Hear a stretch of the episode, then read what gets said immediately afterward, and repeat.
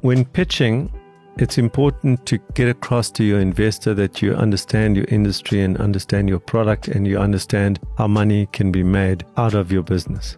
In many instances, you'll have to refer to industry jargon, but do try and avoid as much industry jargon as possible.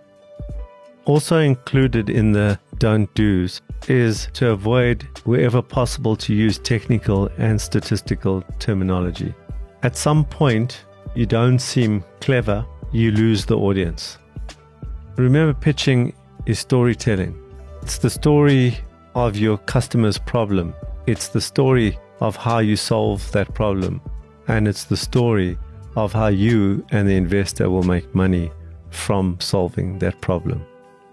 It is not explaining a technical report. Do not make your pitches sound like one. And if you are going to use technical terms and statistics, make sure you know what those technical terms mean and those statistics are true.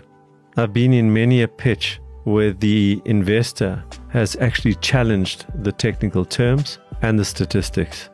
The more statistics, the more technical terms you use, the more you expose yourself to questions that you might not have answers for. Do not overwhelm your audience with too much technical or statistical terminology.